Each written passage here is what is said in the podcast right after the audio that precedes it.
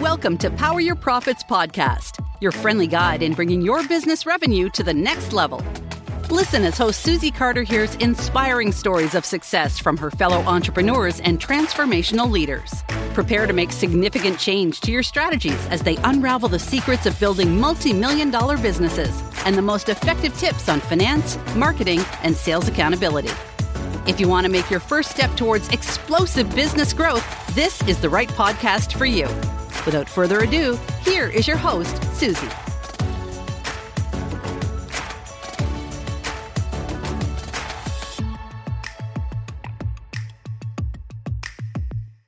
My next guest, Sam Silverstein, is a speaker, author, entrepreneur, and the founder of the Accountability Institute and certified accountability advisors. He is the author of 11 books, including I Am Accountable, Non Negotiable, No More Excuses, Making Accountable Decisions, and No Matter What. Sam has been inducted into the Speakers Hall of Fame. Please welcome my guest, Sam.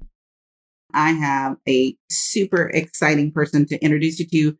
Sam Silverstein. He owns and is the founder of the Accountability Institute. But what wows me about him Look, I was digging. You did a hundred million dollars in sales in your career time, which is that's pretty juicy. And he's the author of 11 books, right? All around accountability, non-negotiable, no more excuses, making accountability decisions, no matter what. Sam is included in the Speakers Hall of Fame. I don't even know what that is, but I'm just going to do this, Sam, and just go, okay, go, my brother. So welcome. Hey, it's great to be here, Susie, and thank you for all that. And the first thing you have to know is I definitely had a team of people that helped make that $100 million in total sales uh, happen. It was not just on my shoulders. Yes, but that's juicy. And that's what we're really going to talk about. So tell everybody what your magic is, right? And what are you doing currently to serve our market? My magic. My magic, magic. is my magic. You know, well, my purpose is to help people discover their potential and be the best they can possibly be. My magic is that I listen and I listen to the message that's given to me for the purpose of being the steward and sharing. And what we've discovered is accountability is at the very foundation. And we have a unique take on it, and we have the ability to teach others how to understand it. That's where our magic is. That's a juicy magic. I love accountability. Love it, hate it, right? Um, one of my coaches, Shar Spirito, said to me, she goes, Susie, you honor the dignity of the human spirit when you hold people accountable. Quit being a chicken, right? Because I used to feel like I had to be the bad guy or get my dukes up. Like, okay, I got to go in. I got to hold him accountable. She's well, like, see, and that's the whole thing, Susie. It's not about holding people accountable. We have a misconception. Accountability is not a way of doing, it's a way of thinking, and it's how we think about people. So when people aren't doing things, that's a neglect of responsibility, not accountability. And the reason we struggle with accountability is because, for the most part, what I've discovered in all our research, people don't understand what it really is. Right. Because you talk about the difference between accountability and responsibility are completely different. And, you know, watching that, I'm like, I kind of lump them together too, right? Accountability and responsibility, you lump them in the same thing. So, talk about from your standpoint of doing this for years, we're seasoned Sam and I are seasoned. We're spicy, but we're seasoned. I love that. Absolutely. Well, so here's the thing everything we've been taught about accountability is wrong because accountability is not a way of doing, it's a way of thinking. It's how we think about people. Accountability isn't leadership trying to manipulate people to do more for them. Accountability is leadership being accountable first to the people. In doing so, creating an environment, a place, a workplace culture, if you will, that inspires people to want to be their best and to choose to be accountable. And once leaders see their people differently, they treat them differently, they commit to them differently, and they get a different result. So, accountability, simply stated, is keeping our commitments to people. Now, there's tactical commitments and there's relational commitments. We can certainly go there if you want, but it's all about the relational commitments. We define a commitment as no matter what. And when leaders keep their commitments to people, a relational commitment, what happens is they inspire their people to the point to they would rather die than let that leader down. Yes. And you also talk about that accountability is the foundation of our businesses right? And Absolutely. I think people think of it as an afterthought. It's like, oh yeah, I gotta hold, I've gotta have accountability. I've gotta have, have them be responsible. So talk a little bit more about that because I think that's just a delicious distinction. Okay. So you're responsible for things, but you're accountable to people. That report's not going to hold you accountable. Or as I like to say, as a leader, we should be helping our people be accountable because nobody wants to be held accountable. Susie, holding someone accountable is like putting a gun to their head. Nobody wants that. So, how do we help people be accountable? We help them by being there for them first, by modeling accountability. And we do that through these relational commitments. And one of the key ones is a commitment to the values. So, in any organization, there is a culture. This is where all the magic happens is in the culture. That culture is either a culture by design or a culture by default. Mm. If it's a culture by design, then it's been defined through the values. That's where all these pieces come together. So, is there an amazing set of values, a set of values that that has it that through its totality has foundational values which talk to the character of the organization, relational values which explain how relationships work both internally and externally, professional values. What is excellence here in this organization? And then community values. How do we connect to and serve the community in which we're doing business? When you have a set of values that in their totality connect to all four areas, you have a set of values that will define a culture that can be amazing. Right. And you talk about, which, you know, I've never seen people make the connect, right? Your creative is your value, your innovation is your integrity, and your change is your accountability. Where people use those sexy words, but I think we're putting more meat on the bones when you frame it that way. Do you want to kind of share? Because it, it's a little different than what other leaders are doing inside of accountability. So, so what happens is when you've created this amazing set of values,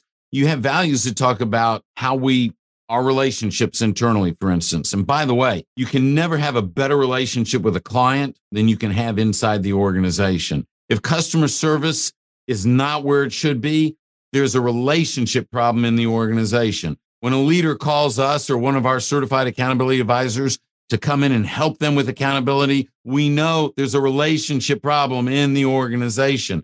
So you've defined your values. So you have values that talk about character, integrity, that sort of thing. You have values that talk about relationships, say respect or something like that. You have values that talk about professionalism. What's the level of excellence that's here and the community values? Now, the question is Does the leader model, live, and teach those values? Are, are those values in play? Do you allow someone to stay in the organization who's great in sales, but is terrible at relationships. Because if you allow me to stay in the company because I'm the number one salesperson, but meanwhile, I'm ticking off three people because I disrespect them, then the value of respect really isn't a value here. Right. And so this is the hard part is where it's committing to the values, not allowing someone to stay who doesn't live the values because then you go from a culture by design to a culture by default, which means anything goes. I love it. Right. We always say the tongue in your mouth and your tongue in your shoe. Are they going in the same direction or are they going in different directions? Love right? that. It's like that do as I say, not as I do as your parents, you know, as kids. And you're like, what is that? You can't lead that way. yeah. But there's so many people, right? It's like leadership is theory accountability is theory for it works for you but not for me right that's hard to follow a leader inside that then you get that chaos you get that disruption it's not fun well when a leader says do as i say not as i do then they have no integrity right. because so i'm supposed to live to this standard but you don't have to so now as an employee i have no respect for that leader and if yeah. i have no respect for that leader there's no accountability on her part as the leader. There's not going to be accountability on my part because you'll never be accountable to someone you don't like and respect. And so it, it's totally torn down. It's like the leader that says, I have 32 headaches and each one has a first name. This is how they see their people. Or the leader that looks at you and says, now this, you know, as they're changing their compensation plan or their commission plan or whatever, they go, this isn't personal. This is business. That's yeah. a pile of crap. Right. Every interaction between two people is personal. And so the leader that goes down that road, they don't get it. Accountability comes, Susie, I know you know this, but this is, it comes down to valuing people. Because if you, as the leader, value people and your actions align with your words, which means, like you said, I love that expression, the tongue in your shoe lines up with the tongue in your mouth. then when your people feel valued, they want to work harder. They're committed. They want to do a great job. They want to see the organization succeed. They want to see you, the leader, succeed. Yeah. So it always starts with the leader being accountable first. It always starts with them valuing people first. Right. I think what I love most is you take this natural knowing that people naturally do it, but they can't really distinguish why they do it. That, that was me building my first million dollar business. I was like, wait, how did I do it so I can give that to my students versus I just did it. Right. And so when you dissect it, because it can seem so fluffy accountability or responsibility, and it's not, it's the backbone of a business. I've always had amazing people, and it's because I treat them as amazing people. I treat them as I see them as their possibility, not their human behavior, right? not their human. Right. And that's and that see, that's one of the 10 relational commitments that we've discovered and that we've defined, which is seeing the potential in your people and leading them to that potential so they can be their best. That is a relational commitment because Susie, when you treat your people like that, and I'm not saying this for you, I'm saying this for everyone that's Yeah. listening. You know, when you treat your people like that, who doesn't want to work for someone who's always looking for their potential, who's Yeah. always positioning them to be their best, getting them extra training, putting them in places where they can shine? That's what I want. I don't want just, I don't want a boss. I want a leader that's a mentor that's looking out for me. When I know you're committed to me, you better believe I'm all in committed to the organization through you. Exactly. So let's talk about because you know building a hundred million in sales, right? And that's over your career, right? We've had some big breakdowns. I always say the bigger you play, the bigger the breakdown. You know, some people call it failure, some people call it obstacles, challenges, whatever sexy name we want to give it. So, what has been one of your biggest failures that you've experienced, and then what did you learn? Because you know, business. I think what happens is a lot of experts speak from their mountaintop let me just share all the good, good, good, which is great. We learn from that too. But I learn as a business owner when I'm on my knees, when I have been humbled, when I have to go, what is the lesson? and chant that to myself. So, what would you say one of those biggest learning experiences has been for you? So I had a an organization with about 175 people at one point in time, and the attitude among myself and the partners was that we had the answers, meaning the executives, the owners, and all you had to do was execute. Hmm. And that's just backwards. It's wrong. It's not truth. Right. And, you know, I was young and I was cocky and I thought I had it all figured out and I didn't. And it's not that I was dumb or stupid or I didn't have a lot of answers, but the reality is people doing the job have the answers. They're closer to the job.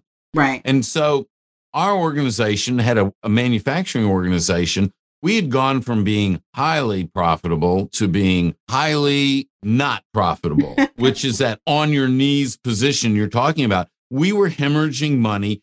Everything I had, every the building, every piece of inventory, every piece of equipment, my home, everything was on the line, guaranteeing debt that was growing at an incredible rate. And it was finally, finally, we had a meeting. And in this meeting, I realized if I didn't turn this over to the people to solve, it wouldn't get solved because they were the ones that were hands on with the projects. They were the ones that had to deliver. And so, you know, we were actually delivering a product in six to eight weeks that needed to be in two weeks, and the quality was terrible. High quality design, low quality execution. And so I finally I asked the gentleman who was in charge of production, I said, how long does it take to make a window? He said a week. I said, Can you make a window in a week? Yes. So you're saying that if you have orders in by Friday noon, they could be done the following Friday noon? Yes.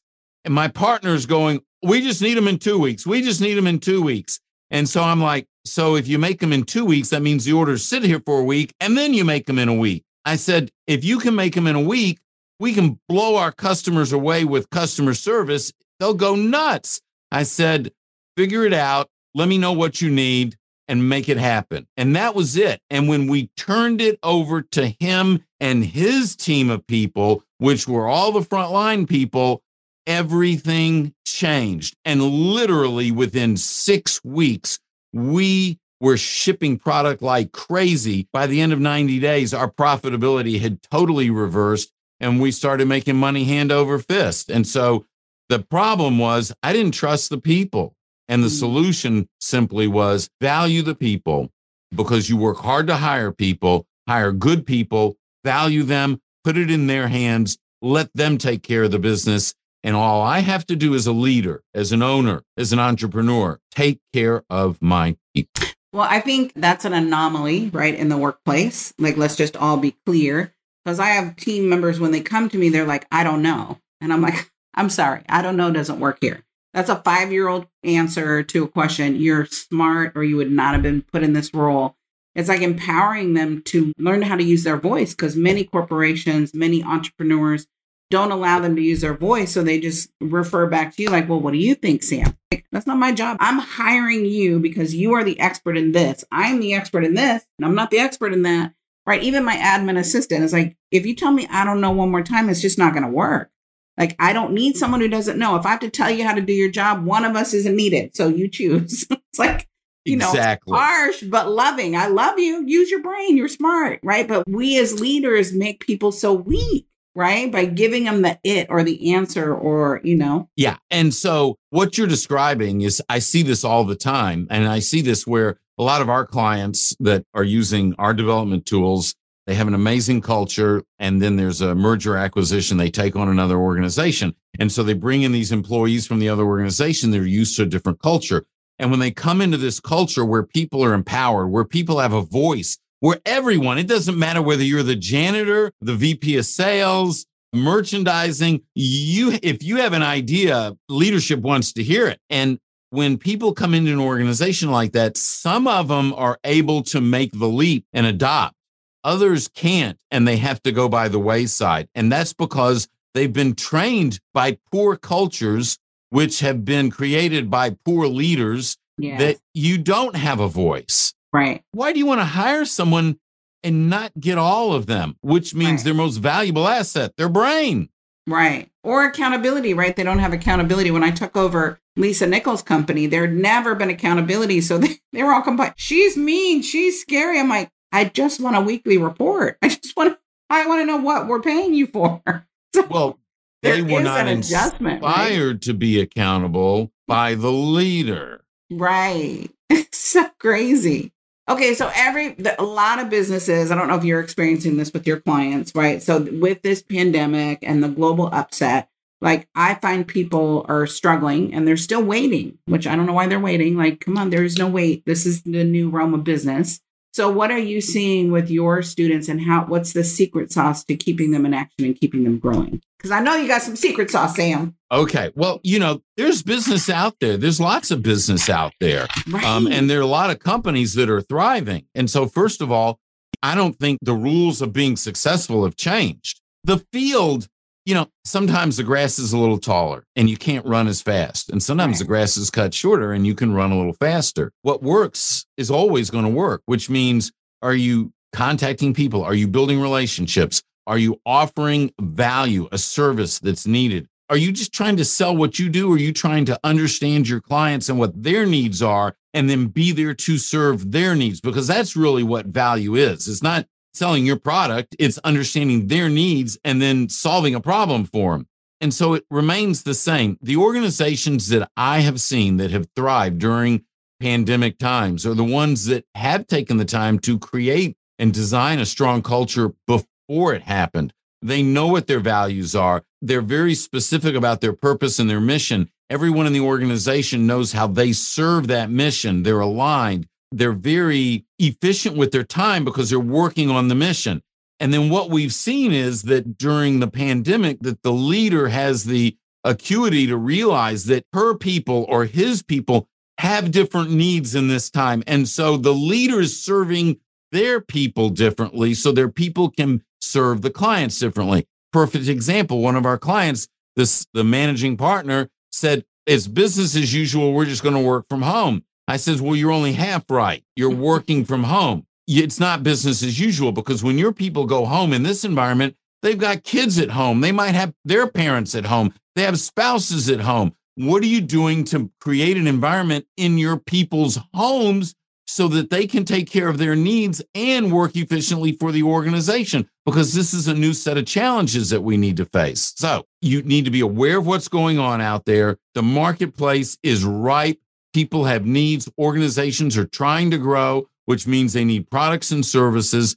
The question becomes how does your expertise align with the needs of the clients that you already have, which is always a low hanging fruit? And what are you doing to find new clients and build new relationships? Because we always have to be looking for growth. Right. We say that we lose 30% of our clients every year, right? So if you look at that, if you're not replacing that, you're out of business or you're stagnant, right? That's why those businesses exactly. that never grow, you're like, what are you doing? not doing anything. That's the problem. Status quo. And I think a lot of businesses are sticking their head in the sand, waiting, like get it out of the sand, right? Or no, no, no, no, no. Wealth is you can't building, do that. Right. And wealth is built in these economies, right? This is where you will build your wealth. If you can ride the wave, if you can re- pivot your business, if you can look at, right, the change, the innovation, right, and the creativity. Exactly. There's so many opportunities right now. Now is the time to do it. Look, anyone can make money when times are good. The best organizations are the ones that will thrive during the bad times. But like you're saying, they're positioning themselves for this exponential growth coming out of these tough times. Right. So leverage the opportunity that's there. So, Sam, what do you want to be remembered for? Like, if there's anything you could choose, like, what's the Sam Silverstein? I want to be remembered for this. You know, if 50 years from now, somebody reading one of my books or somebody that's potentially going through the Certified Accountability Advisor program that's still in existence because we put something in place that has legs, you know, that I want to be remembered as someone who worked to create a more accountable world that mm-hmm. help people understand that individually and businesses be more accountable inside the organization. That's what I want to be remembered for. And that's our mission. That's my mission. And that's something we look at every day. I love how you just got and you drop right in your heart, right? So you, just like, oh, that's as true. That's your essence right there, which I love, love, love. Okay, so what's one question you wish I would have asked to share with our community? Wow. Besides what's for lunch, right?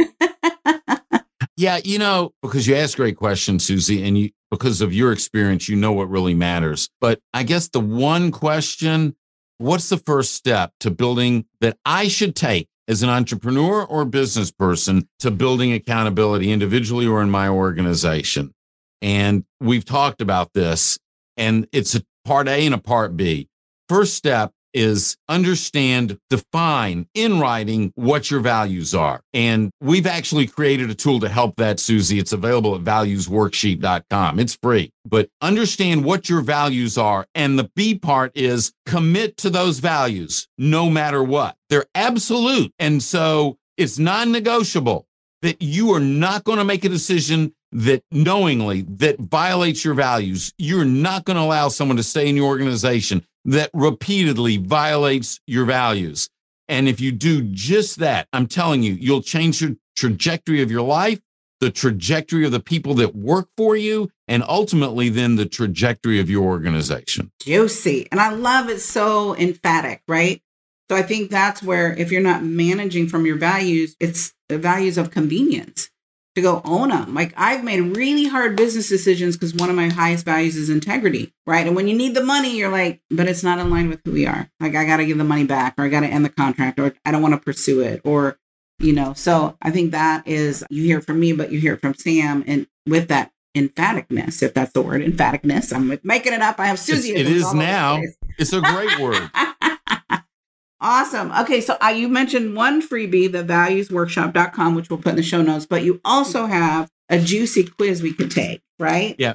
Yes. And and this is- this is the uh, it's uh, coachingblindspot.com, which is it's for executive coaches and consultants. What's the blind spot in your business that you might be missing and that you need help with in taking your coaching and consulting business to the next level? And it's uh, probably a 60 second experience and it gives you feedback right away and then offers actually a master class on what we've talked about today to take it deeper and show you how to apply it to your life and right. your business.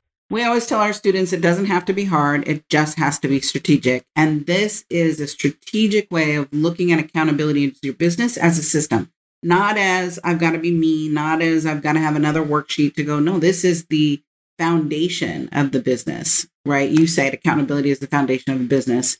You know, so I want to thank you for being here. I want to thank you for your generosity. I want to thank you for what you do in the world, right? And really empowering us to hold people accountable, support people in being accountable and being responsible for the result they're creating, right? If we have a team of people that are holding that flag with you, we can be change agents all over the world. So, Sam, thank you. I appreciate you, my brother, and I'm My excited pleasure. for our community to get to know you. I have two pages of notes. I was taking notes on your Awesome. content, Awesome. right? I've never missed an opportunity to learn, so I appreciate you and thank you.